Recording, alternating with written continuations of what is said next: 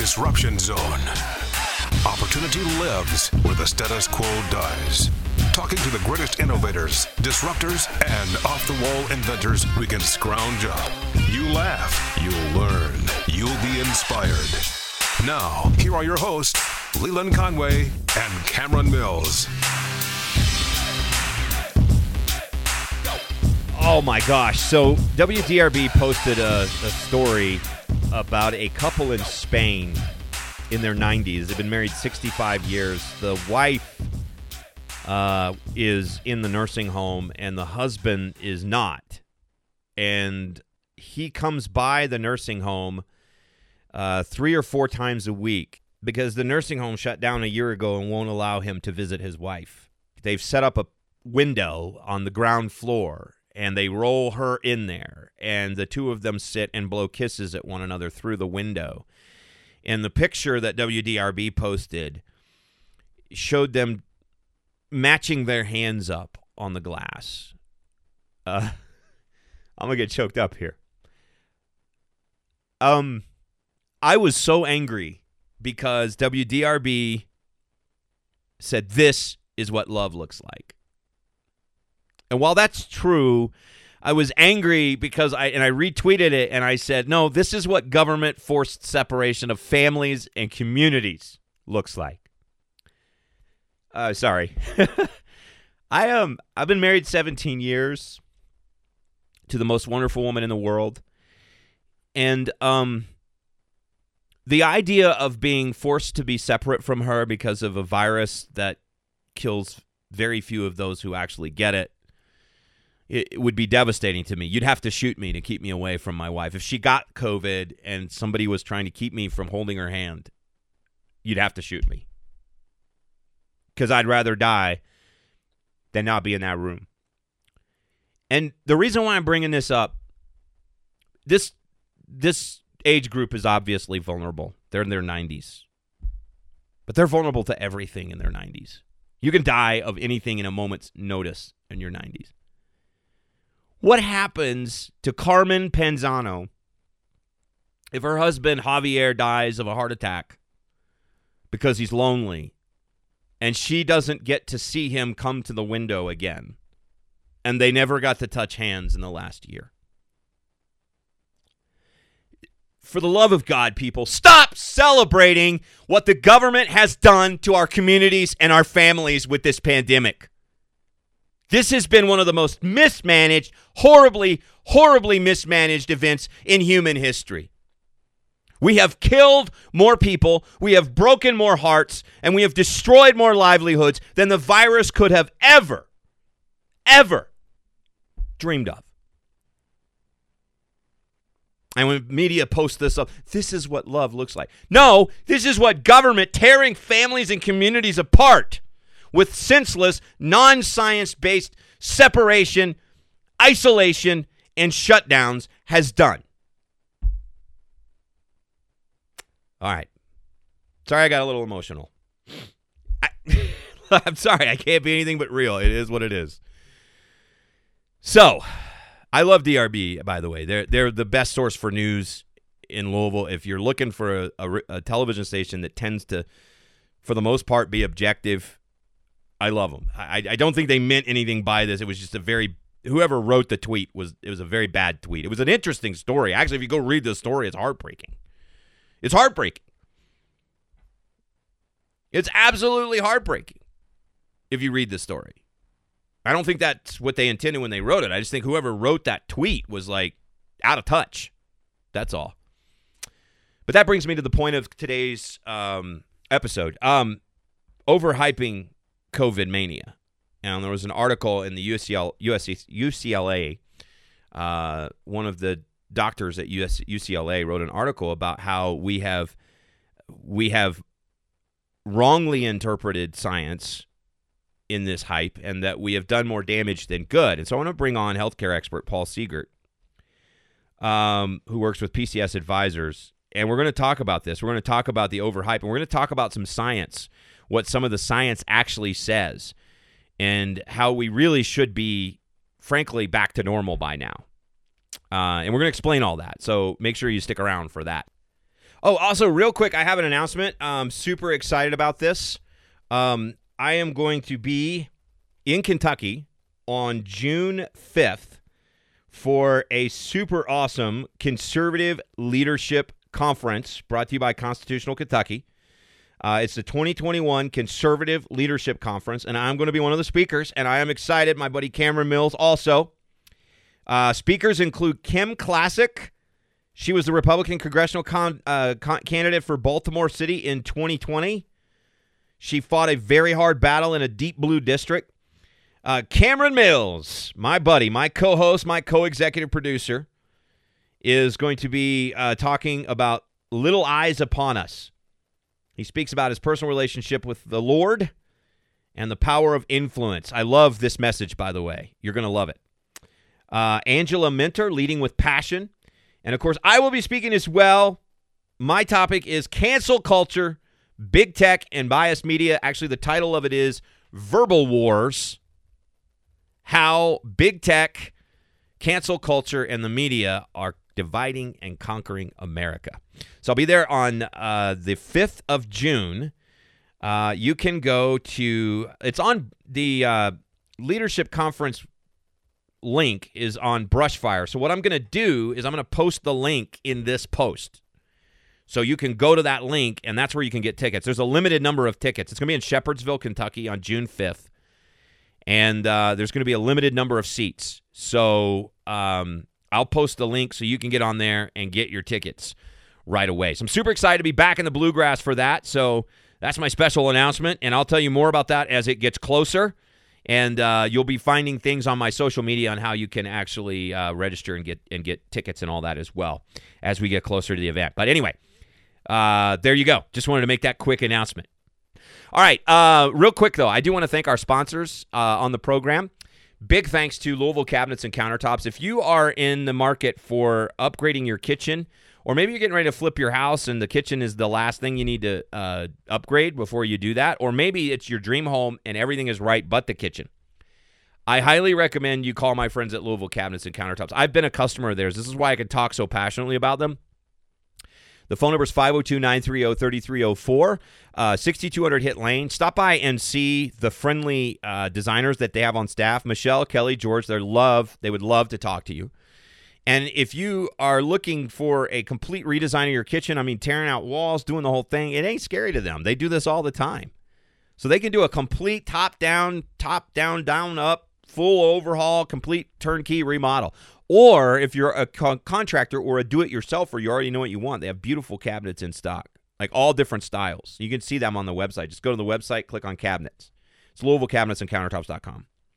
So whatever type of hard surface countertop you're looking for, or even laminate, they have some laminate that's ready for you to just pick up. They'll cut it. You're good to go. Uh, obviously, hard surface is going to be a little bit more of a weight, but they have all the different selections. You're going to love it. And uh, you can give them a call at 502 930 3304, 502 930 3304, or go to 6200 Hit Lane. Stop by. Tell them that you heard them on the podcast and that you appreciate, even if you're not ready to do your kitchen yet, but you will be sometime. Say, hey, I'm probably going to do it the next year or so, but I just wanted to thank you for sponsoring the Disruption Zone. I would definitely appreciate that. Um, also, want to thank a new sponsor that we have for the next few months. He is actually a really good friend of mine. Dara Cross Tactical is putting on some amazing concealed carry permit classes here in Kentucky. And even though Kentucky has become constitutional carry, it's actually really important that you get your concealed carry permit. And here's the reason why. Don't you plan on going out of the state every now and then? Don't you want to go on vacation somewhere? Right? Well, if you want reciprocity with the states that honor Kentucky's permit, you got to have a permit. You know, otherwise you're stuck just vacationing in the few constitutional carry states that there are. Plus, you have a responsibility. You have a right to carry right? And I believe in constitutional carry. You have a right to carry, but you have a responsibility to carry responsibly. And that is why I endorse Derek Cross Tactical because I've I've known Mark for a long time. He's a combat uh, trained veteran. Um, he's a guy that is passionate about safety. Um, he's passionate about making sure you understand the law, right? That is ground zero for being a responsible gun owner, is having a great instructor. And I've also sat through parts of his classes and I've seen him teach. And so not only do I know him as a person and his character, but I've seen the way his class works, and it is well worth it. And in Kentucky, to get your concealed carry permit, you need that eight hour course. He's got combined classroom, hands on training, range training. That keeps it from being boring. Something else that keeps it from being boring is where he holds his classes. He holds his classes at Catfish uh, Catfish Haven, uh, Catfish Haven in Louisville in Jefferson County. So um, that's what I'm saying, right? So check them out. They're going to have classes on the second Saturday of May, June, and July. So for the next three months, second Saturday of May, June, and July. And you can just give them a call 502 724 5899, Dare Cross Tactical, 502 724 5899, or go to their uh, Facebook page, and all the information is on there as well. So let's get into our conversation now with the great Paul Seegert from PCS Advisors talking healthcare, specifically overhyping COVID mania. I am. Here we go. Three, two, one. Healthcare healthcare expert. Can I talk? I can. I don't think I could talk. I used to be paid to talk. healthcare expert Paul Seegert joining us now. PCS Advisors uh, on the line, talking about the overhyping of COVID mania, I guess, if you want to call it that. Okay, so Paul, first of all, welcome back. It's always good talking to you. And a lot of people really, really loved the conversation, the in depth conversation we had on the last episode that you joined us on. We were talking about solving the healthcare problem. And uh, we kind of dug into some things, and I got a lot of feedback from folks that they really enjoyed that conversation. So I appreciate it, and I appreciate Great. what you're doing in the medical field. Yeah, thank you. Um, so I came across a story this morning uh, WDRB in Louisville had this picture. It was a glass separating uh, an elderly couple, and they were in Spain. And uh, the I believe it was the husband was in the nursing home, and so the wife would come and see him, and they were touching the glass, matching each other's hands up to the glass. And the mm. television station tweeted, "This is what love looks like." And I retweeted the tweet and I said, no, this is what forced separation looks like. And right. these this couple was in their 90s. Apparently the husband was confined to the nursing home and because of COVID, they too have not been able to really touch each other for over a year. And Jeez. I I kind of I I went, you know what, for the love of God, people stop celebrating what government has done to our families and our communities. Now, granted, this is a couple that's very much square in the vulnerable category. Mm-hmm. But 65 years of marriage. I'm I'm sorry, you would have to shoot me. Like literally shoot me to keep me away from my wife of 65 years. In that I mean even now, I mean my wife and I've been together for 17 years and if she got COVID and somebody tried to say that I couldn't go in there and hold her hand, oh, dude, there'd be hell to pay. You know what I mean? So I yeah, well, especially that, when the science doesn't even support that. Right, exactly. and, and, and the fact that the media is trying to pull on our hearts. And, Oh, I'm like, no, I don't see that and get like, oh, that's so cute. How love this. No, I go, I'm mad when I see that because I cannot imagine the emotions that that poor couple is going through. And by the way, you can die of anything at 95 in a moment's notice, including loneliness and separation right. from your family. Yeah, right.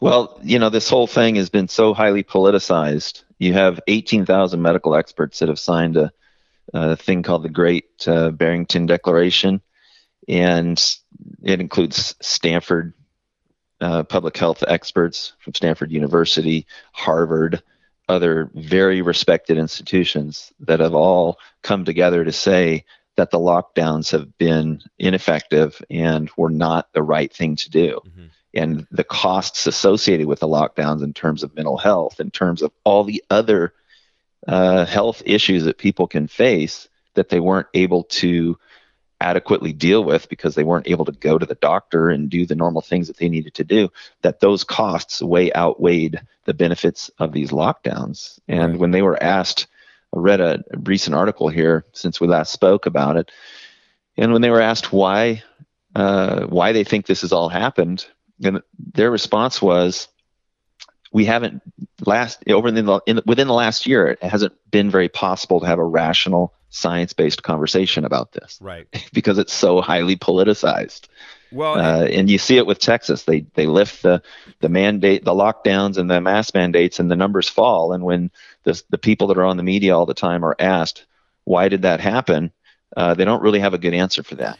But Yeah. the science does. Well, and you bring up a really good point because there was an article uh, that you referenced earlier um, in, I, I believe it was in the Wall Street Journal by a doctor. I'm not quite, quite sure how to pronounce his last name. I'll say Ladapo.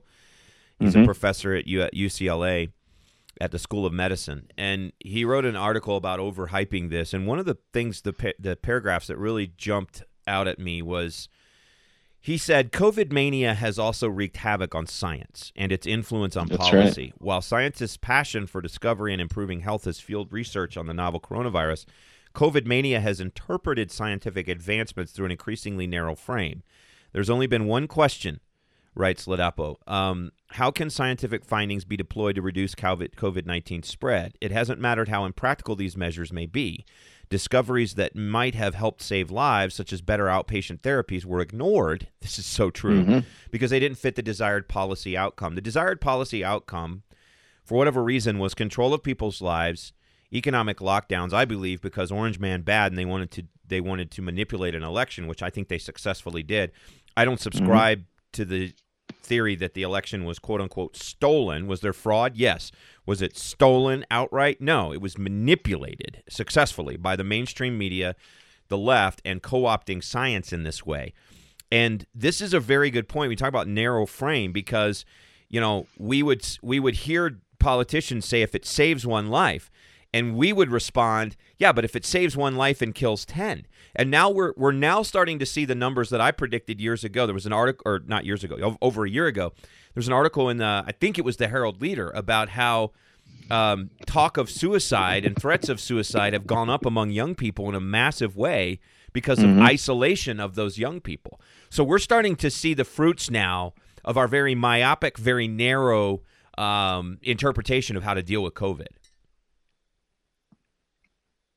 I mean, you you look at the the the myths we've talked about it before, but just the limited messaging or kind of it's we omit when we talk all the mainstream media discussion around herd immunity omits the fact that you get immunity from having got COVID. Right. Uh, Right. Whereas these folks, these true experts, public health experts from these highly respected universities, not only in our country but around the world, their their message is that the most compassionate approach is to balance the risk and benefits of reaching herd immunity, is to allow those who are at minimal risk of death to live their lives normally and build up herd immunity to the virus through natural infection yeah. while better protecting those who are at highest risk. Focus on the high risk categories, which is what they did a good job of in Florida, Mhm. uh, and were criticized widely in the mainstream media. And then, oops, looks like they may have gotten it right. Right.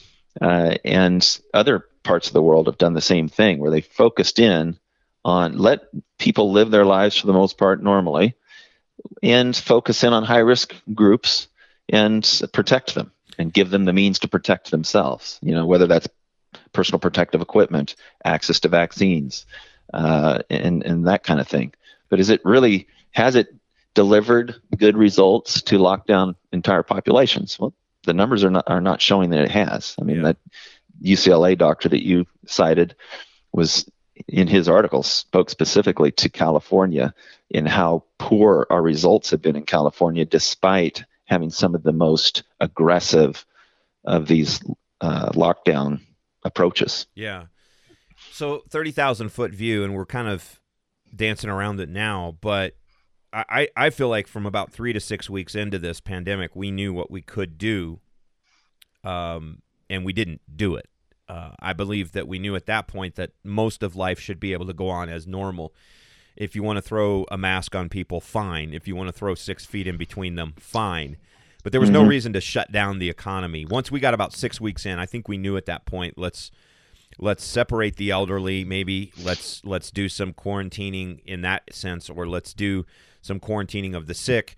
Um, but for the most part, there there really wasn't ever any reason for us to to completely shut entire societies down and isolate people for such a long time What do you do? You think it was simply groupthink gone mad, or or was it something more sinister? I know we've talked about politicization. I mean, I feel like there's a lot of useful idiots, but I also feel like there were uh, an elite group of people that were leaders politically and in the media that knew full well what they were doing and they did it anyway. Yeah, I, I have to say it's it was it's politics mm-hmm. that's driven the conversation, not science. Now it's been masked as science. You know, the yeah. we're following the science crowd, which Bill Maher had a great, great, a great opener to his show. When he asked why Democrats were so woefully misinformed about this yeah, virus, I, I, right? And I, I don't.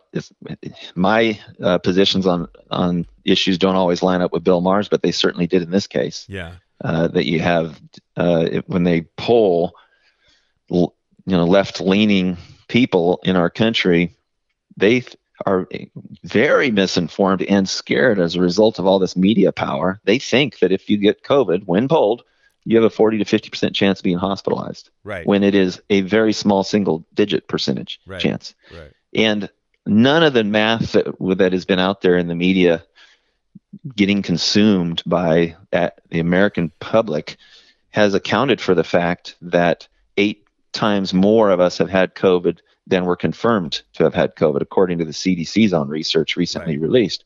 And so then that you add those numbers in. Not only are we already at herd immunity uh, with that math, but we you also have to s- admit that the math and the percentages of people that develop serious illness as a result of this are way less than what we've been saying. Yeah. Uh, and, and, and and the risk of death is way less than what we've been saying. Not that it isn't a real disease; it's a real disease. Yeah but but our reaction has been so over the top and had so many other negative effects that I, I hope we can learn from this uh, and I, am frankly not terribly optimistic about about yeah. that, yeah, I mean, but I hope well. we can. I mean, you can't just shut your economy down every time something comes through. And will there be other pandemics? Yes. I think we have learned from this. I think half the country has learned that they can't trust government, and the other half has learned that they can use stuff like this to increase the power of government, and that that unfortunately doesn't advance us from our our red versus no. blue uh, divisive pattern. But I, I honestly believe that. I think a lot of people have learned, hey, I can't trust government here, and I think a lot of other people have learned, hey, I can get my political agenda through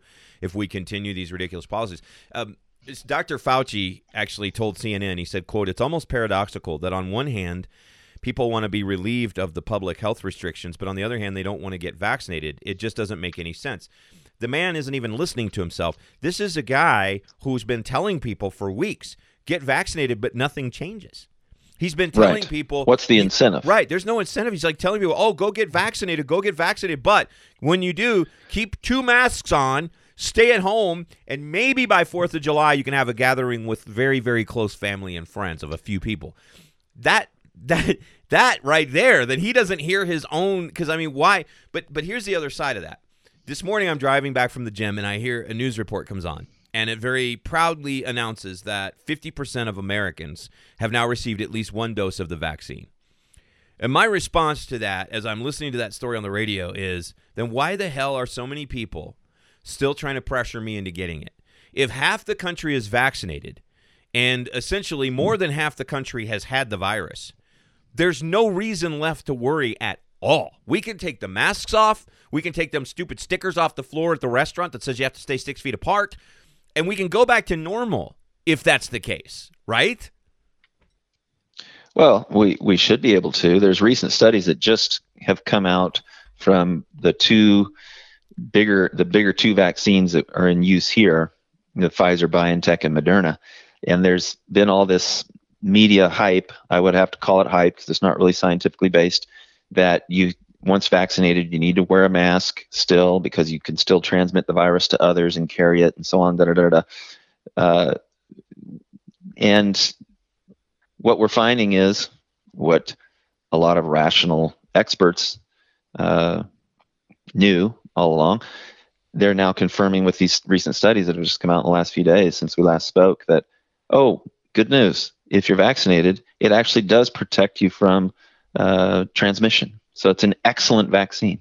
It's in the it's in the highest category of effectiveness, not only in preventing illness from the from the virus, but also preventing you from passing it along. So just taking all the pol- the hype and the politics out of it, the, why would you continue to wear a mask then?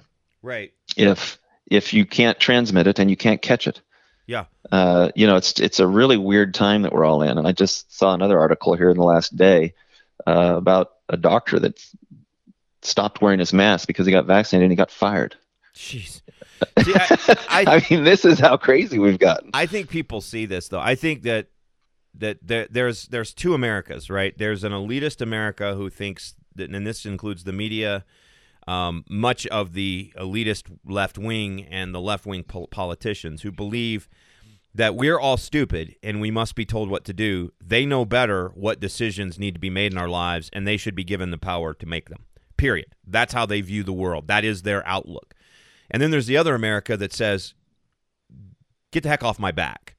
Right? Mhm. And Mhm. that that America is pretty smart. And that America sees these contradictions. And it says, "Wait a minute. What's the point of a vaccine that doesn't change anything?" You, you know, and and and people just go and that that that that the the fact that that other America, that elitist America doesn't hear itself, it doesn't think its poop stinks. They they don't realize that they're undermining their own case. You know, I had a theory early on. I remember they did. Uh, there was a study done on. Uh, there were Florida counties that had maxi- uh, there had uh, mask mandates, and one that didn't have a mask mandate. They compared them, controlled for population, and found that the one that didn't have a mask mandate actually had lower cases. And mm-hmm. my theory on that was not that the masks didn't help. Okay, it does stand to reason that you know a mask would slow down some particles, could potentially lower your chance of getting it. Not solve the problem, but it could lower your chance of getting it. My theory was that in a place where they didn't tell people what to do, they got more compliance. In other words, mm-hmm. people people would look at the science, they would look at common sense, and they would go, "Okay, I should probably do this." I think that's that holds true across the board. If these people on the left want compliance with vaccines, if they want compliance with masks, they should stop contradicting themselves. You know, um, these same people six months ago were telling everyone not to get the vaccine because it was made by Orange Man and therefore it was going to be untrustworthy. And people remember that. We have long enough, you know, there's a decided group of Americans that don't remember that, don't care, and will do whatever they're told. But there's a huge group of Americans that remember that very well and now say, we don't trust you. So this is a, this is, Right. Fauci is We've complaining. decreased public trust Yes. as a result of all this silliness. Fauci is complaining up about a bed that he made for himself, essentially. hmm hmm He's going to go And down you in look history. go ahead. Sorry. Well, I was going to kind of support what you just said there about the 50% having received one dose. The UK at 48%. Uh, there's pictures. You can go look up pictures of Londoners out at their pubs, hanging out together, rubbing shoulders, and it's not leading to a you know big dramatic spike in cases. 48% have had one dose there. Right. Israel, 62%. They were running around 8,000 new cases a day, and now it's down into a few hundred. And they've let people kind of return to a normal life. So the, So uh, the numbers, if you're really paying attention to the science, then a normal life is is frankly there's really isn't any reason not to be living that right now. Yeah. Now I've I'm fortunate. I live in a city where, um, in, in a state. It's kind of funny. Colorado. The governor. I, I'm going to say this, and I don't say this a lot about a lot of left wing politicians, and there's not much I agree with him on. He actually did a fairly decent job as compared to other governors, especially other Democrat governors, in terms of the state. We never 100% shut down the state's economy. They did a lot of things that I think were detrimental and harmful, but they never quite 100% shut it down. The Yeah. state is now turning over to go, local municipalities the right to decide how they want to proceed with this now. So they've basically said, look, the worst of this is over. You guys decide what you want to do. Here's our recommendations. The mayor of Colorado Springs, where I live, basically said, I will be accepting none of the state's recommenda- recommendations. What I am going to do is tell people in my city, you have common sense, use it. You have personal responsibility, use it. That's what the mayor said.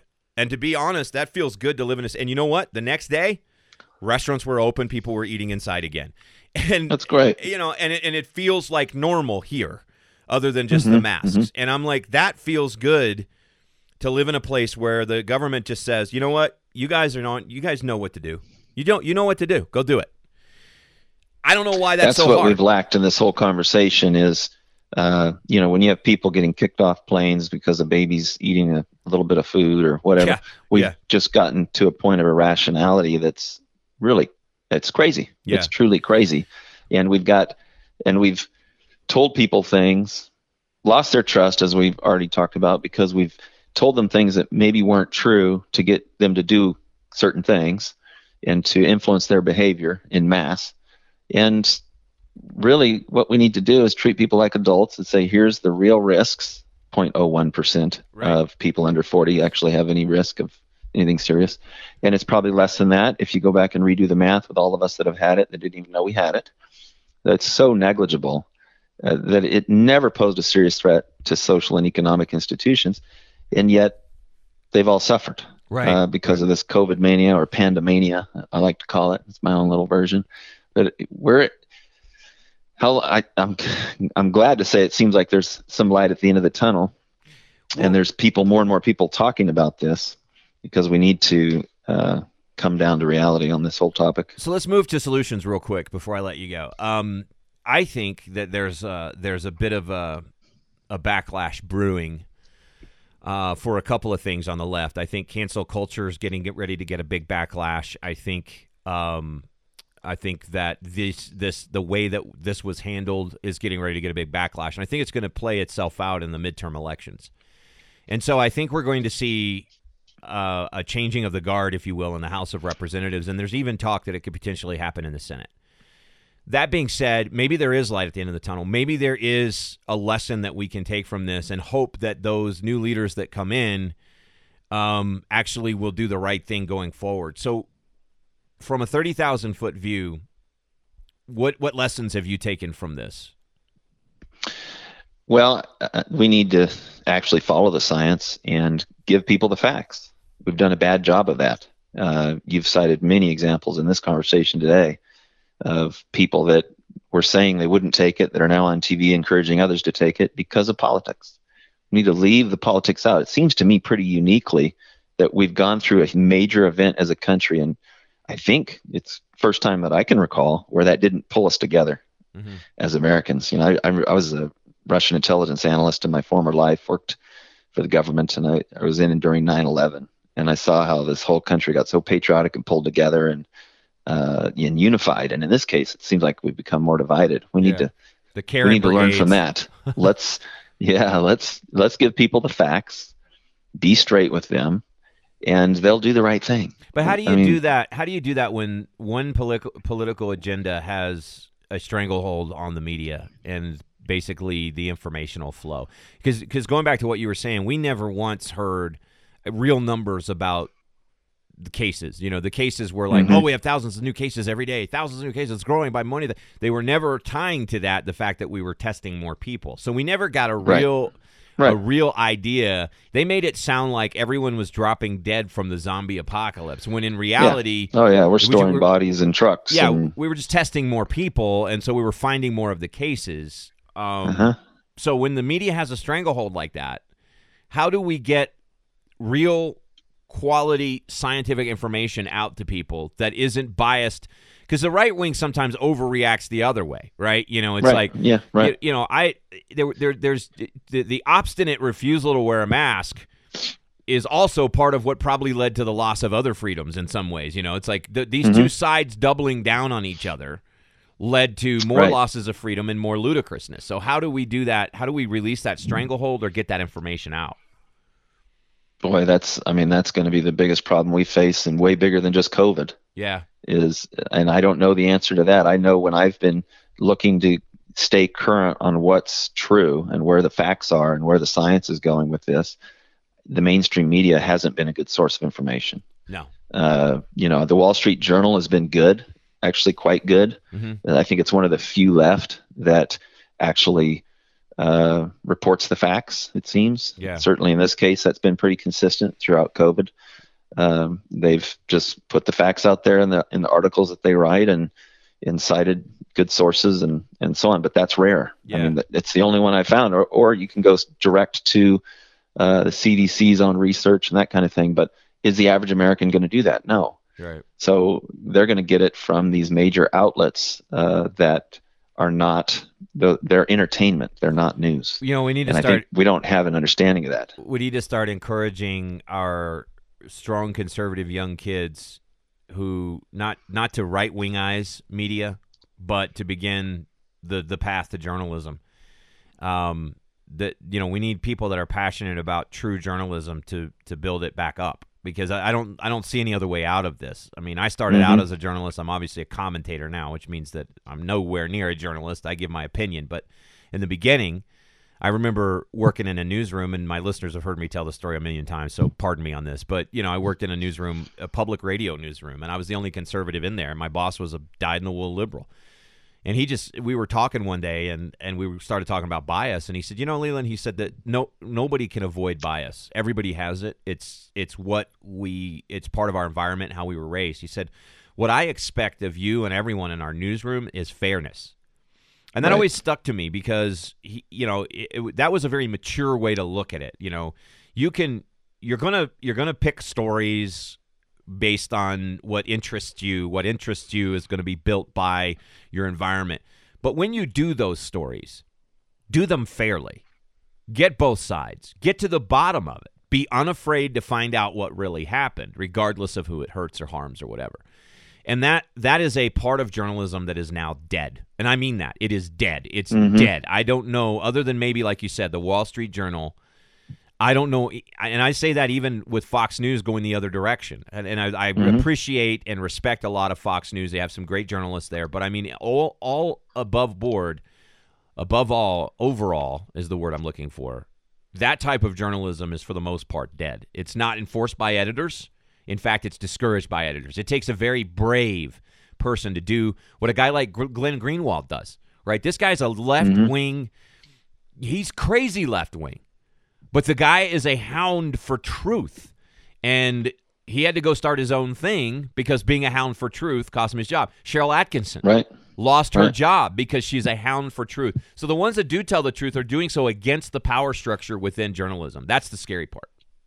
Yeah. and those it scientists it that you sure mentioned, is. those 18,000 scientists that you mentioned, the doctor that got fired, doctors, there was a video taken down by Facebook of a roundtable with Governor DeSantis of Florida the other day talking about solutions to COVID because it didn't match up with the with with the, the prevailing agenda. Are you Right. freaking kidding me? Right? Like these it's brave people that dare to tell the truth. It drives me up the freaking wall. Yeah, it's pretty incredible. Yeah. It's an incredible time we're in, and information is is so hard to come by. True information, real fact-based information, and science-based information in the mainstream. Well, you've dropped some nuggets in this, so that's been, I think, helpful to our listeners. So I appreciate that. Because no, because you've really you've dug into some of the science here. You know, the, the the the one of the most stunning statistics that you've brought up in our last couple of conversations is that eight times the number of people have had COVID than they've than you know they that's the CDC's estimate. And, they're the most conservative. Others have put it at 12. right. And if It's, if it's really incredible. if you go somewhere between eight and twelve times, that means the whole country's had it. Yeah, virtually. I mean, right? We're at herd immunity. we're over 90%. right. So so now what's going to happen is our bodies are going to adjust to it. It's going to become more mild because that's what viruses do. Viruses don't have a vested interest in killing the host. They want to live. And if they can't Right. if they can't spread quickly from one to the other, then what they do is um or or or if they can't um what is it like Ebola is very different, right? Everybody gets afraid of Ebola, but Ebola doesn't spread as easily as say this kind of coronavirus. Mhm. And this kind of coronavirus, or Ebola is not a coronavirus, but this type of virus spreads quickly enough that it is able to attack and not kill its host and move on. And so, as a result of that, what happens with human beings and our bodies and the virus itself, we sort of mutate into a um, not so mutually beneficial partnership. But it happens, and it's it's it's what happened with the flu. It's what happens with colds. It's what happens with all the viruses. So that's probably what's going to happen now over the next couple of years. Is it's going to get a little more mild each time. Yeah, and then we're going to see uh, a big arms race that benefits primarily the drug companies. Right. Uh, right. and they're going to get everybody to take a booster every year. yeah. And we're going to, and the media is going to support that. Yep. And they're going to say that we need to get everyone on the globe to take a booster every year and do 40 bucks times our the global population. Good God that is almighty. one of the biggest healthcare events in terms of cost and business, the business of healthcare Yeah. that we've ever seen. Yeah. in our in our lifetimes. I mean, period. There's some It's uh, incredible. there's some dudes and dudettes in three piece suits that are pretty damn happy right now because Oh yeah, they got this the government major. they got the government to help them advertise a product. They didn't have to spend a dime on advertising. There was a COVID vaccine bus in front of my YMCA yesterday. They Um, pre-purchased doses, so yep. they paid for the the development, Yep.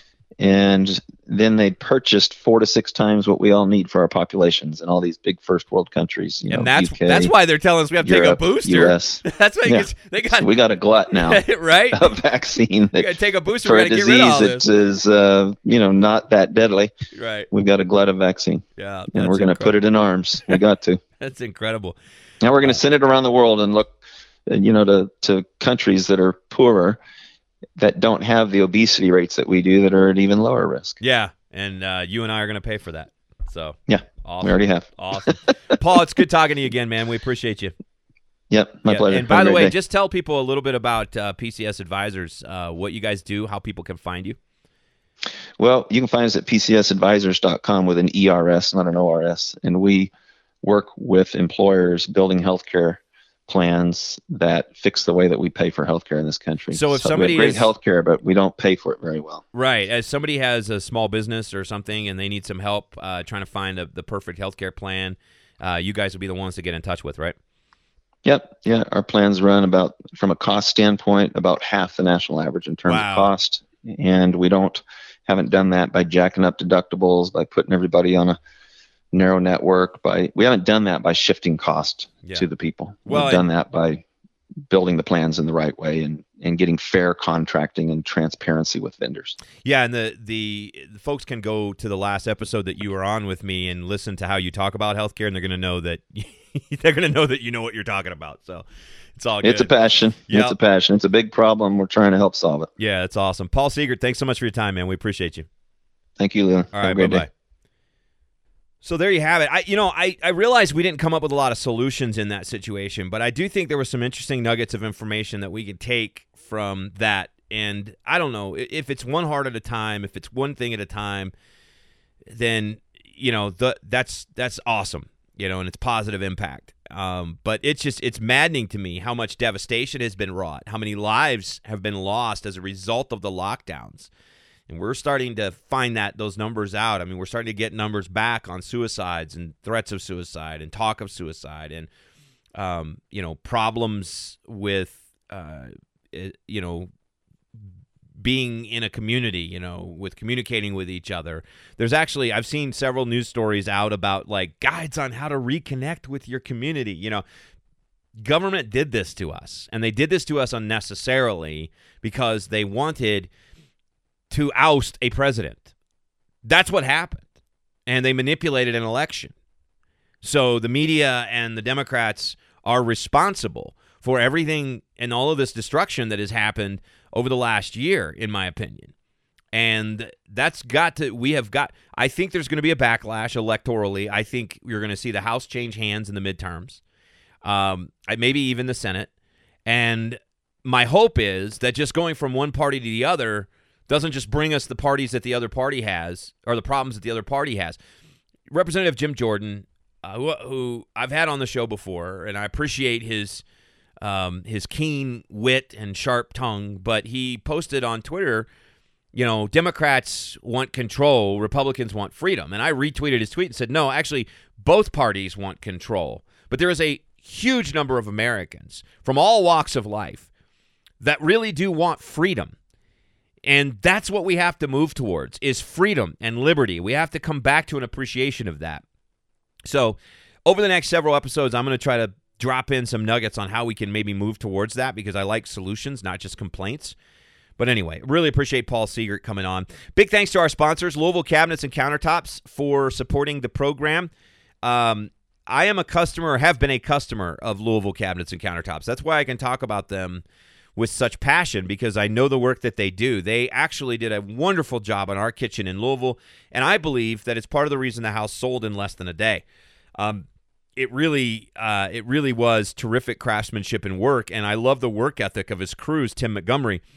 Call them now at 502 930 3304. 502 930 3304. Talk to Kelly or George or Michelle. Those are the designers on staff. They're going to help you put together the kitchen of your dreams. Now, if you're a do it yourselfer or a contractor and you already know what you need, they've got really high quality, super beautiful cabinets in stock uh, that they are ready for pickup right now. And if you don't believe me, go to the website and click on cabinets and then in stock cabinets. And it's going to pull up a page and you're going to see. the amazing styles that are available. Everything from like super sleek and modern, super dark, super light, super rustic, uh, you know, shaker, whatever style you're looking for. Man, they've got them. High quality, great prices.